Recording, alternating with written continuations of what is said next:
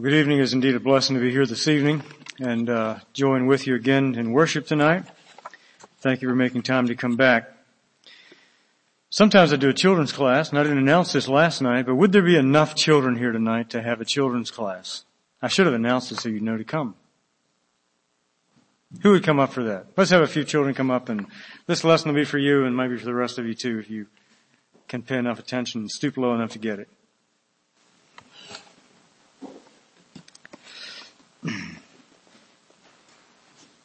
All right.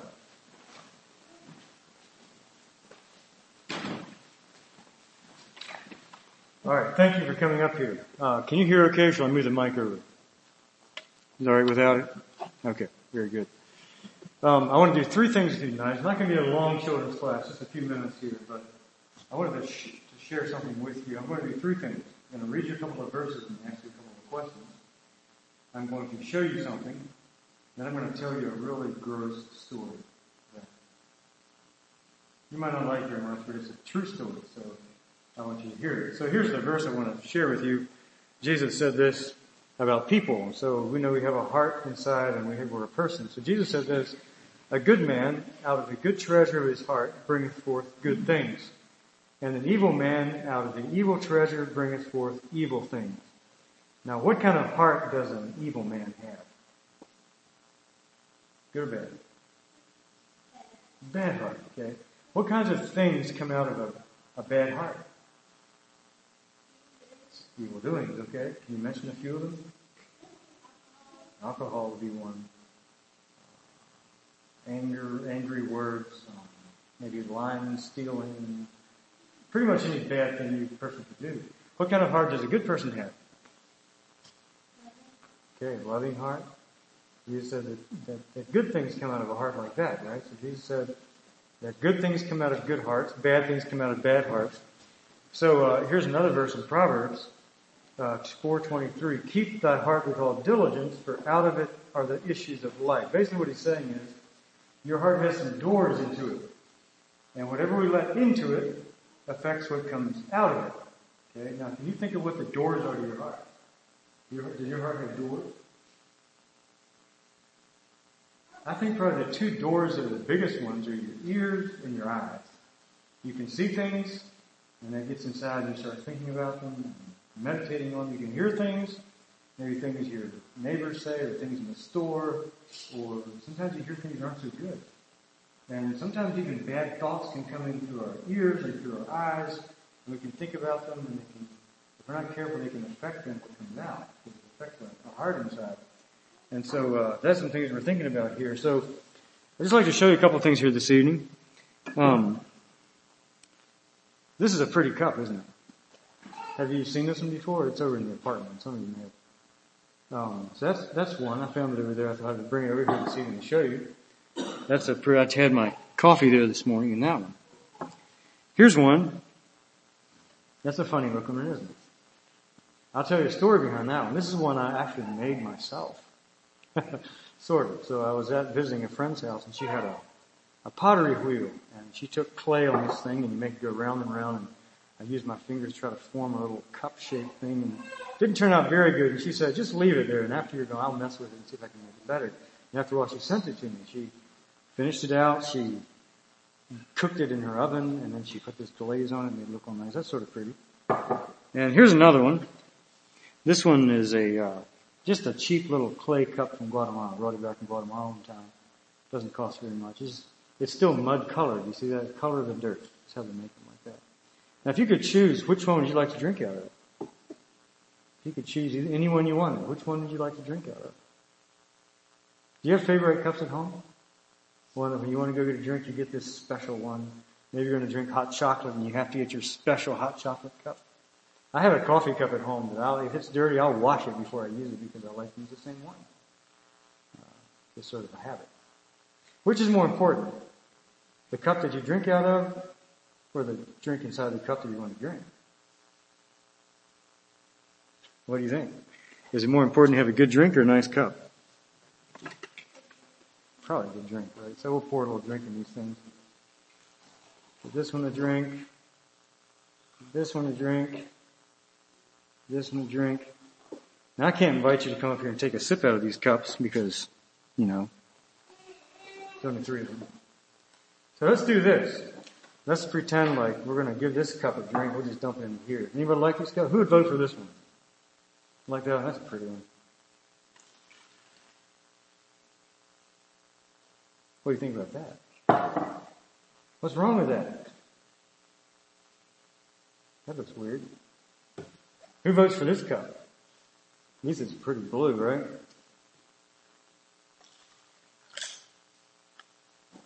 I wouldn't like that drink. Came out of a nice cup, but the drink sure isn't very nice. And we have this little old cup. And here's water. It's just as clean as when it went in, right? So what's the difference? What was the problem with this stuff? This one. Was the water that went in a problem? That looked clean. It says Ice Mountain, 100% natural spring water. Actually, it's 100% apartment water. Where it came from. Is there anything wrong with the water? Where was the problem? In the cup, right? In the cup. So, uh, think about that. Now here's a story I want to tell you. Down in Guatemala, where I used to live, we had a well that we got our water out of. It was a hand dug well. They dug it by hand, hole in the ground. And, uh, we had a cover on the well, a little block around the well, and we had a cover on top so nothing could get in it.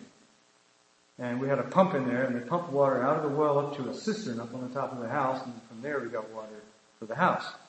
And uh, we'd use that water brush our teeth. Wouldn't drink it because it was not you know, purified water, but we would wash clothes, wash dishes, wash your hands, brush your teeth, take a shower. We used the water for that. But one day we noticed the water was starting to have a funny smell about it. And we, you'd wash your hands and smell your hands and it didn't quite smell clean. You wash dishes in it and you're not sure if it smells like a clean dish or not. And after you take a shower, you almost feel like you have to take another shower because it isn't quite what it should be. And so we started looking around. Of course, what do you look for when you, you have a problem with your water? You can check the pipes. There's nothing wrong with the pipes. You check the cistern, the tank on top of the house. Nothing was wrong with that. They went out and took the cover off the well looked down the well. And guess what was in the well? It was a dead cat in the well. and for about a week or five days, this water was coming out of the well with a dead cat in it. And that's gross. And uh, of course, first thing we did is take the, the cat out of the well, and then you had to dump Clorox in there and stir it all up, and then run the water and run the water till everything was cleaned back out. It took a while get clean water again after that. And uh, took a long time. Now, if we would have found that cat right away and got it out, it wouldn't have been much of a problem. Maybe a little bit of cat hair, but not a rotten cat. And so it needed to be gotten out right away. We didn't. It stayed there for a while. And I don't know if somebody put it in there for a bad joke or if it fell in and died or what happened, but that was the story of the cat in the well. And so the doors that guard your heart, you need to keep them very carefully. Be careful what you listen to. Be careful what you look at. Be careful what you think about. And let's say something does happen and you start thinking about something you shouldn't. The best thing to do is go to your mom and dad and say, I'm thinking about this. I'm not sure what to do with this. And ask for their help to pray about it and get it taken care of because the longer it sits there, the worse it gets. Things happen in the heart and affect the way, it affects what comes out.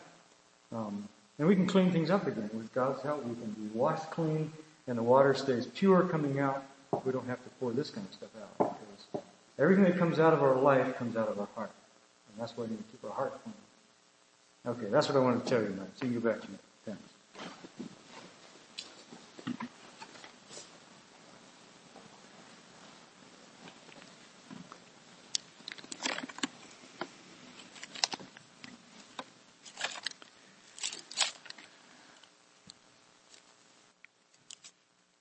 So last night we drew a big picture. We drew a picture that started and ended at the throne of God. That was sort of the large scope of what we viewed last night. The brightening light, the unfolding plan, the nature of God's kingdom, and the fact that only Jesus can get us from where we are to where we need to be.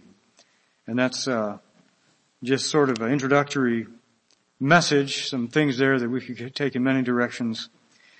Um, there's a lot of distractions these days, many voices in our world that want to take us other places. May we use His Word and become very familiar with His voice because only then can we be led right, not be led astray.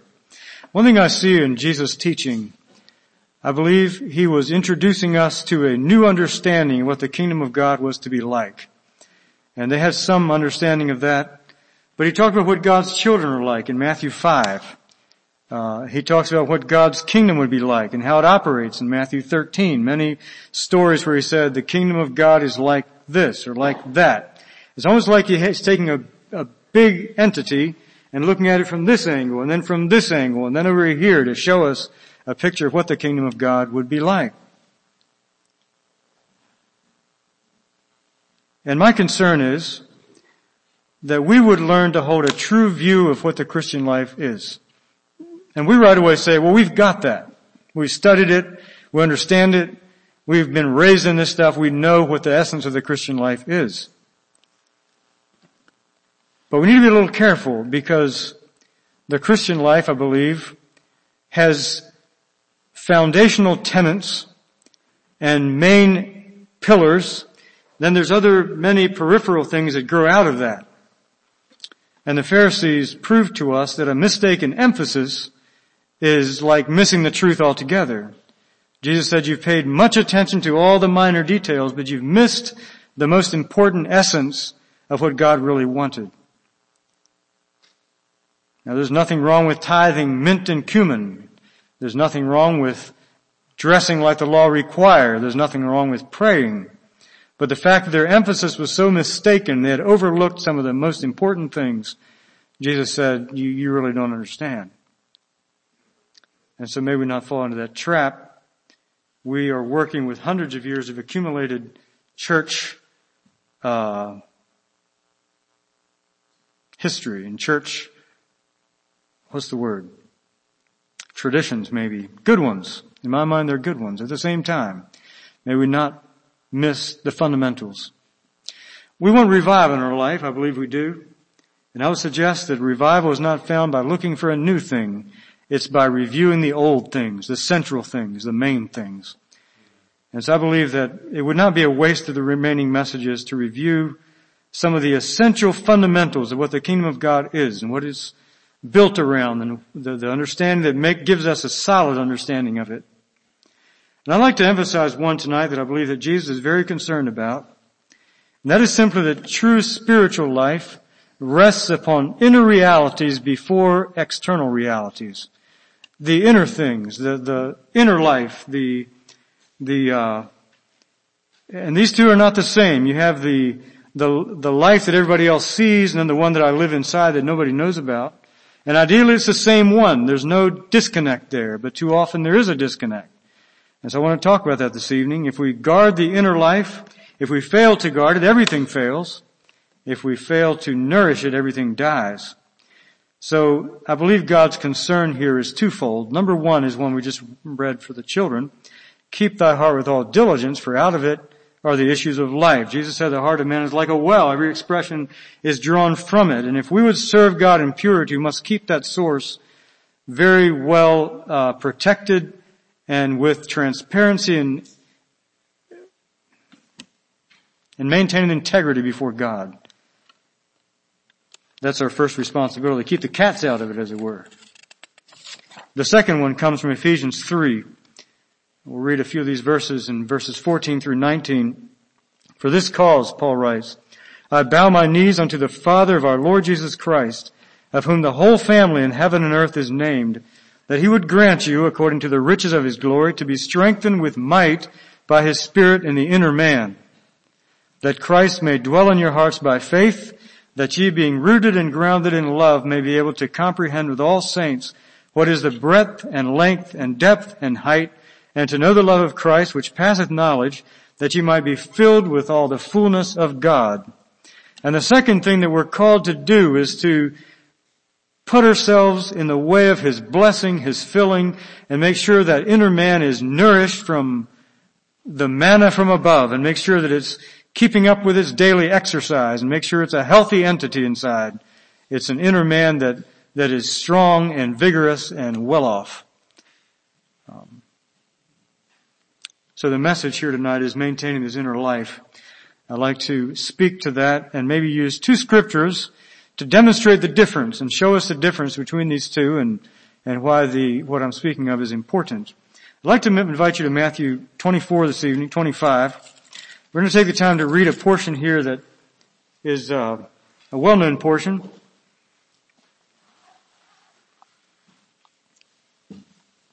And as we read it, I would like for you to try to describe to yourself how you would view the difference between the inner life and the outer life as you read this thing and understand this little introduction. Matthew 25 verse 1. Then shall the kingdom of heaven be likened unto ten virgins, which took their lamps and went forth to meet the bridegroom, and five of them were wise, and five were foolish. They that were foolish took their lamps and took no oil with them. But the wise took oil in their vessels with their lamps. While the bridegroom tarried, they all slumbered and slept. And at midnight there was a cry made, Behold, the bridegroom cometh, go you out to meet him. Then all these virgins arose and trimmed their lamps. And the foolish said unto the wise, Give us of your oil, for our lamps are gone out. But the wise answered, saying, Not so, lest there not be enough for us and you, but go you rather to them that sell and buy for yourselves. And while they went to buy, the bridegroom came, and they that were ready went in with him to the marriage, and the door was shut. Afterward came also the other virgins saying, Lord, Lord, open to us. But he answered and said, Verily I say unto you, I know you not. Watch therefore, for you know not neither the day nor the hour wherein the Son of Man cometh. The fascinating thing to me is to notice all the similarities that existed in this whole group of young ladies up until the final moment. Now, I know there were differences. They were there the whole time, but you sure didn't see them. You didn't notice them. You wouldn't have noticed if you'd have walked by that evening. They were there from the beginning. Some took oil, some didn't. Some were wise, some were foolish. But all of them were virgins, it says. They're all young women about the same age, maybe the same moral standard and profession of godly life, and they were all there. They looked the same, same appearance of sanctity and unity in this thing. They were all waiting on the same person. They were out beside the road maybe, they were, had the same expectation, and they were just waiting the moment when the bridegroom would come around the corner and they could go with him into this wedding feast. They all made plans. They're all excited. And they all had a lamp. They all brought one thing that was the same. They all had an ability to make a light and they had it in their hands and it was there to make a, to, to welcome the bridegroom with. They all slumbered. They all went to sleep. They all woke up. They all trimmed their lamps. And only then did they notice a difference. When the bridegroom was coming around the corner, some had it, some didn't. Some were able to make light in their lamp and some had nothing but darkness in their lamp. Some had oil and some had none. And the moment it was most needed, five were not ready. Now there's a few things here that I learned from this passage. Spiritual applications in this passage. The first thing is very simple. Outward unity did not compensate for inward deficiency. Uh, they were part of a group, you would not have distinguished the one from the other. But something was missing. And that something was the most important thing of all. I believe God's children should want to be identified with God's people. We all should. But it's of primary importance that the inward truth of spiritual life be real so the hour can have value. The second thing I notice in this is that five carried oil, five had none, and those that had it did not share it. And so the ones that didn't have it quickly went to the others and said, I'm out, can you give me some? And they said, no, you go get your own. And you know, there's a store back here around the next street. They're open 24-7. Go get some back there. You can get it. And I believe that that spirit of grace and vitality that only comes from the Lord. Uh, it only comes one way, and you can get that in a relationship with Him, and you can't get it from any other source. There's nothing that can provide that inner spark, that inner reality of spiritual life except through a relationship with Jesus. And it's never transferred from one person to the other. If you, if you're feeling dry and, and empty, please don't come to me and say, can you share yours? Because I'm going to just tell you honestly, I need all I have for myself and I barely have enough for what I need. And so you go get your own. Go home to your closet, get on your knees. You can get it. Just go ask for it and seek it and it's there to be, to be had. But don't expect to get it from someone else. And I would suggest tonight that no matter how spirit filled one is, the best you can do to help another person in their spiritual walk is to lead them to the source so they can find it for themselves. There's no other way for them to get it. Spiritual life is not found in discipline. It's not found in activity. It's not found in, in routine. It's only found in a relationship with the Lord Jesus Christ. And it's good to come to church. It's good to sing. It's good to hear messages. But unless all of that leads you to your knees to make your own decisions, to make your own commitment to the Lord, none of this helps you. All of it is simply noise and, and activity. The only thing that will help is if you and your personal relationship with the Lord get real.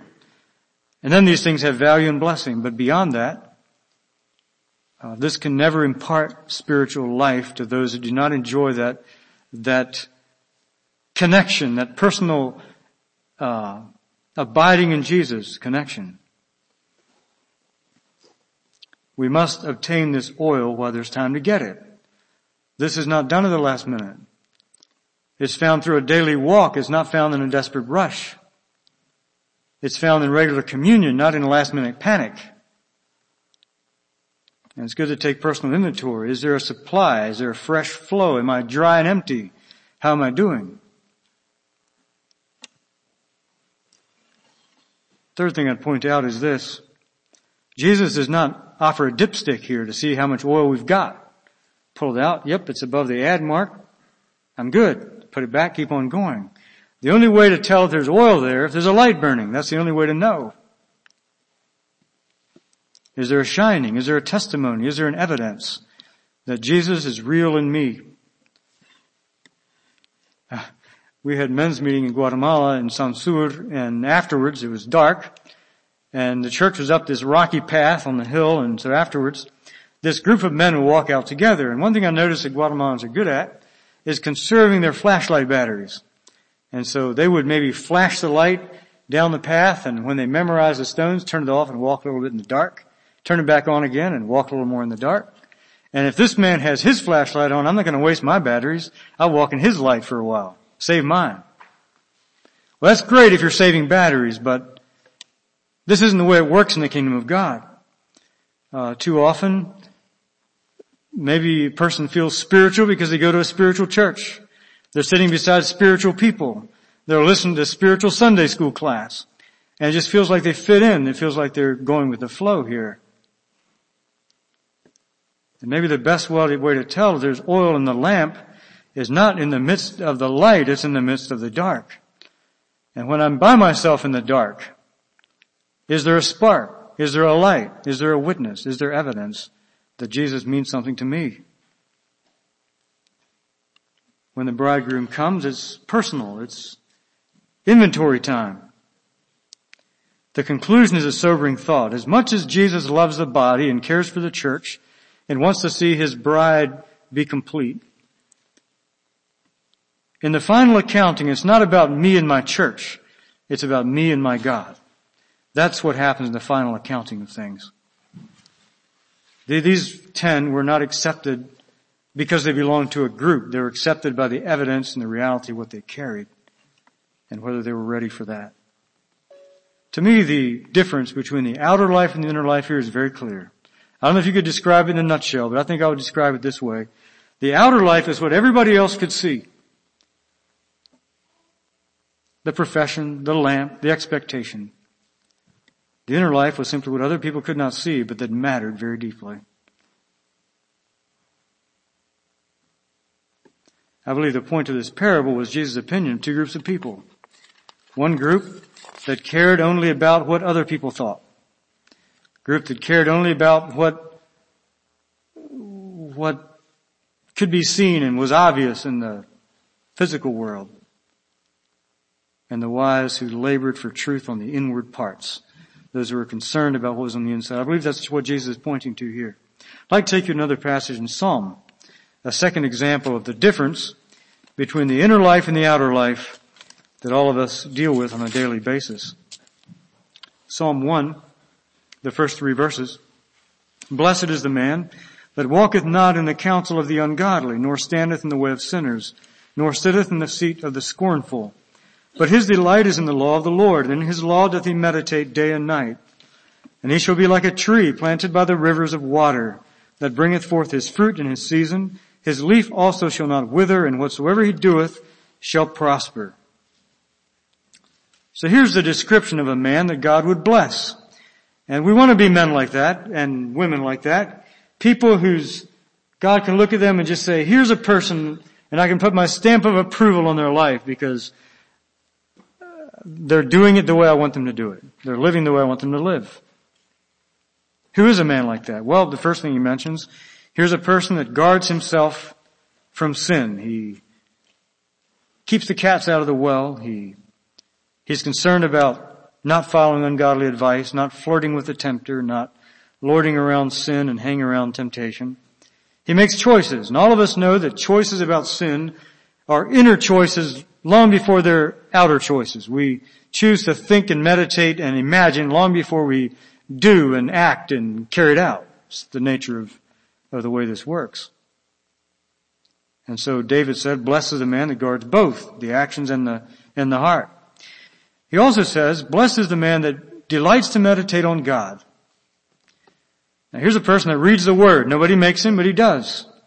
Here's a person that meditates. He, in the privacy of his mind, nobody else can see it, but he is thinking about the things concerning the kingdom of God. And he has a prayer life, an inner place to meet with God, to, to uh, pray.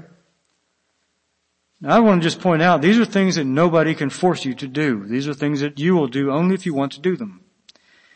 Other people can make you read the Bible. They'll say, here, read this verse. And you say, okay, I'll read this verse. But nobody can make you meditate. That happens inside. You can read all day long and, but to meditate is your choice. People can make you kneel, but they cannot make you pray. Prayer is what happens between my spirit, my heart, and Jesus and, and, and the Father. The choice to maintain this inner life is a personal choice. Then it says, if you live like this, you'll be like a tree planted by the rivers of water. Maybe you've seen examples of this, but the one I remember is the way we used to walk to church or drive to church in Guatemala was across a small creek, maybe a mile and a half up through the hills to the church. And we had a dry season down there that almost was six months long from about November through May and we might get a sprinkle of rain in February, but it was mainly a dry time. And the further we got, the drier it got. The dirt was bare. The they were burning off land. There was ashes in the air. It was dusty and dry. Everything was brown. But right by the creek was this tree. And when everything up the hill was crisp with dryness, this tree was green. And it had green leaves year round. It was a beautiful tree. And the reason was because its roots had access to something that nothing else up the hill had access to. It had access to the stream, to the water down in the ground, and it was healthy and lived well. Now if you would draw a tree, how would you start? When I draw a tree, I draw the ground, and then out of the ground I draw the trunk, and then I draw the branches, and I make it sort of a third grade kind of tree that I never learned how to draw. A good tree, but that's the tree. And unless you're a biologist, that's the way you would draw a tree, because that's what you see. But when you see a tree, you're only seeing half of the reality. You're only seeing the top half. That's the second importance. You're not even seeing the most important part of it. And the roots that are under the ground, you never see them almost, but that's the secret to a healthy tree. And some trees have the same extension, at least in width, underground that you can't see as the branches do above ground that you can see. Tremendous root systems down there. And I would suggest tonight that when others look at your life, they're seeing only the half Only the external things. The things that happen because something else happens. The, the outer things. They can't see your heart, your mind, your devotion, your commitment. They can't see your honesty with God's voice, your investment in spiritual life. They can't see your conscience. They can't see the obstacles to your spiritual growth, the things you're not willing to deal with. Those are all things that nobody else can see. That's just you and God. That's the only people that truly know those things. That's inside. But the truth about a tree is that what happens at the roots soon affects the branches.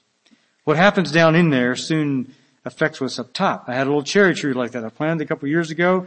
Last spring it bore three or four little cherries and in two weeks it was dead. It was just dried up within, for, within one week. And something was wrong down in there and I didn't know it until the top dried up. And discerning people can look at your life and begin to discern a little bit if the roots are healthy or if they aren't because what's down there will soon affect what's on top. Might come in different ways. Maybe your service to church and your appreciation for brotherhood is a little less committed, a little begrudged and forced. Maybe there's a listlessness of spirit, maybe a little restlessness of life, and you're just not what you once were. And a discerning person can see that something is not quite right here. There's a change happening that points to something down deep. And they might come asking questions, and we should. How are your roots doing? How are you, how's your spiritual, how's your inner man doing? There's dying going on at the roots.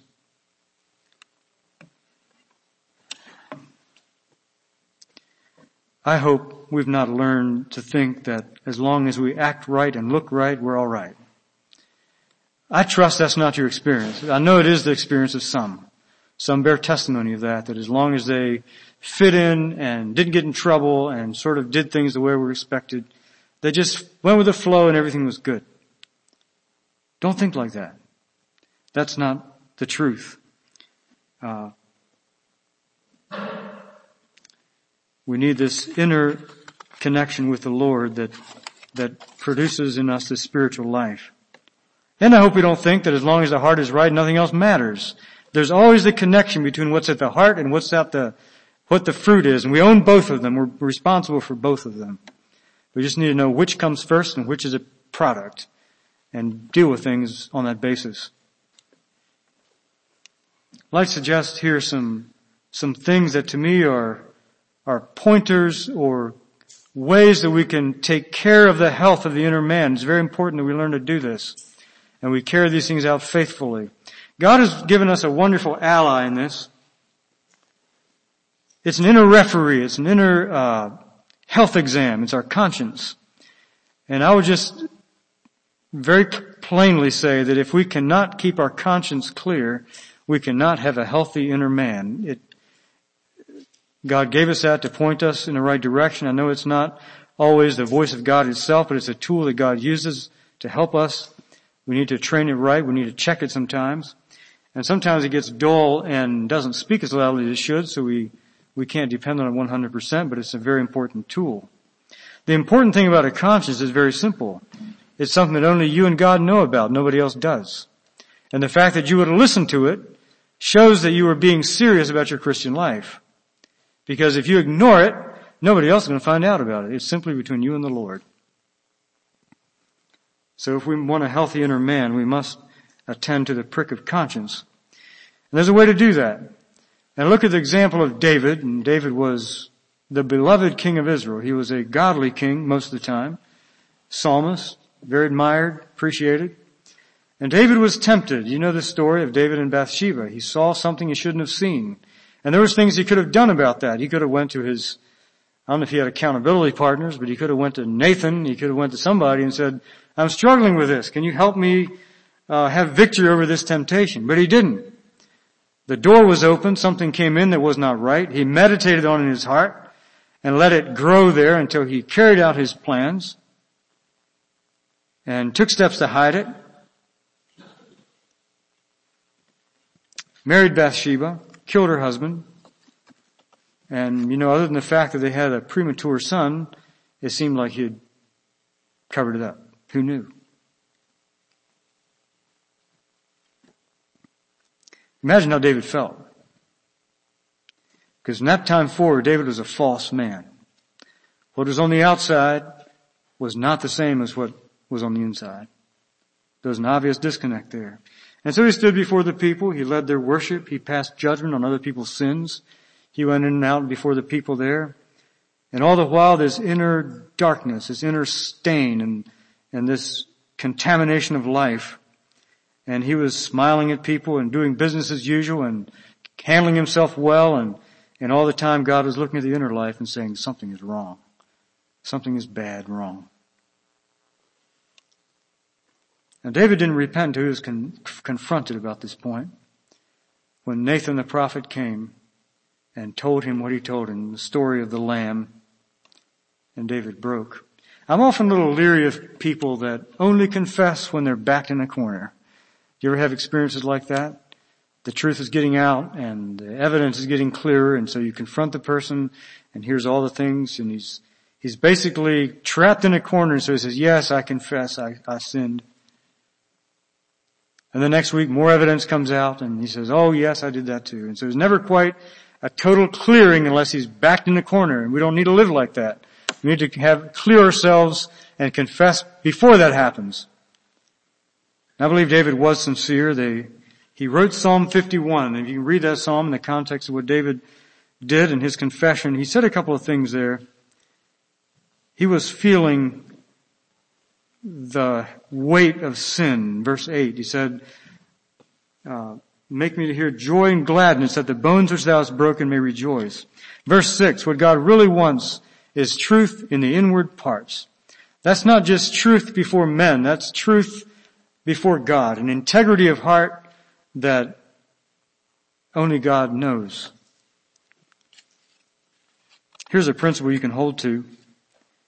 Godliness thrives in transparency and sin thrives in secret. And if you find yourself hiding something, covering something, uh,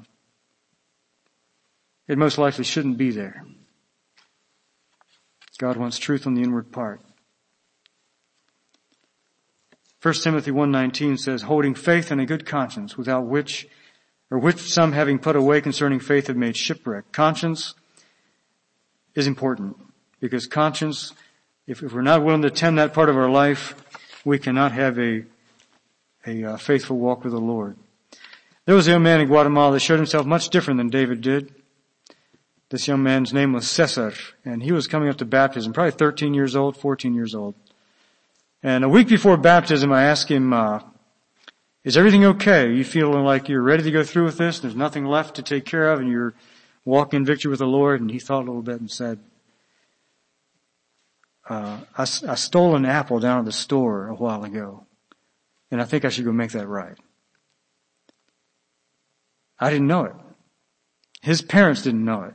The storekeeper didn't know it. The only person that knew it was him.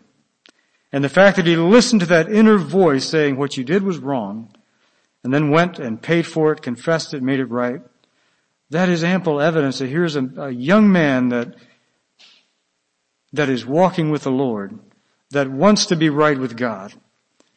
And he could have just ignored that and nobody would have known, but he chose to do it the right way. So that's one thing very important. Don't let uh, an injured conscience be the shipwreck of your faith. Here's another area. In Colossians 3.15 it says, let the peace of God rule in your heart. That's the first, probably the only time in scripture that word is used. Arbitrate in your heart. In other words, here's a referee down there. If you step on the foul line or, or touch the net or get out of bounds in some way, there's a whistle goes off and says, you're not where you ought to be, you gotta come back inside. Now I would like to suggest that the inner man can only prosper when it's inside the boundaries that God wants for it. If it chooses to live outside of that, there will not be victory in a spiritual life. And, and the inner man can only do well when it's inside those boundaries. And if, we need to relocate those things and make sure we're inside of them, know where we stand. I'd like to suggest something that maybe we ought to think about. You know, sometimes when we get a habit of disobedience or habit of being outside those boundaries, we, we forget where the rules are. We forget where the limits are. And so to reestablish that and know we're on the inside where we belong is a good step in spiritual health. The first thing I would suggest we do is just take stock. If there's any area that I know I'm out of the boundaries set for me by parents, church, others that, that I know that have been preset for me that are obvious and clear. And get back inside that. That's not hard. I mean, it's a struggle, but it's not hard to understand them. Um, and so start with that. Then take what's left and get on your knees and make three piles. Make a pile of things you know are 100% sanctioned and okay by God. Say you pull out the Maranatha CD and say, well, that's a godly CD. That's one God would keep. Put it over here. Maybe there's books, they're historical, they're good stories or whatever. You just know, even though it's not talking about the Bible, they're solid, decent literature. So it goes there.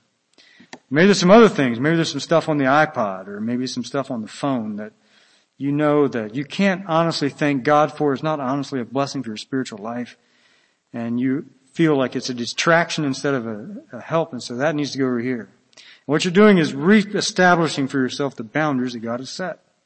And there might be a number of things that you don't know what to do with. And so make a third pile and put it away for a month and come back to it and say, how's it look now? Because as we retrain our appetites, it gives us a new view of what God thinks. You know, I used to deal with life this way. There were the things that were white and black, and in this, in the middle is a big gray area that God doesn't really care about, and that's where most of life goes. And so there's a lot of stuff we throw in there. But I've learned the longer we walk with God, the narrower that gray area can get. Because we realize that God does care about these things. And He doesn't just care about getting us out of the worst of sin. He wants to fully sanctify us and make us like into the image of Jesus Christ. And so instead of just dragging us away from the mud puddle, He wants to get us all the way on solid ground walking with the Lord in every area of our life. And so we need to do that. If we want spiritual health, we need to be inside God's boundaries. The third thing that I believe is important, and you know, we talk about the inner life. So far we've mentioned things that have to do directly with me and God. And that's very important because there's some things about my life that only God knows and I know about. My honesty and integrity and living in the fear of God. But there's another area that's very important and I think 1 Corinthians 8:21 points this out. It says providing for honest things not only in the sight of the Lord but also in the sight of men. So God doesn't just care about how I live before Him, but He also cares about my conduct and interaction and transparency with the believers that I relate to. And we can read in First John, maybe we should in fact, a few verses there, First John 1, um, points this out, verses 5 through 7. This is the message which we have heard of Him and declare unto you that God is light and in Him is no darkness at all. If we say that we have fellowship with Him and walk in darkness, we lie and do not the truth. But if we walk in the light as He is in the light, we have fellowship one with another, and the blood of Jesus Christ His Son cleanseth us from all sin. Now there's two words that define how we can live. We can live in light.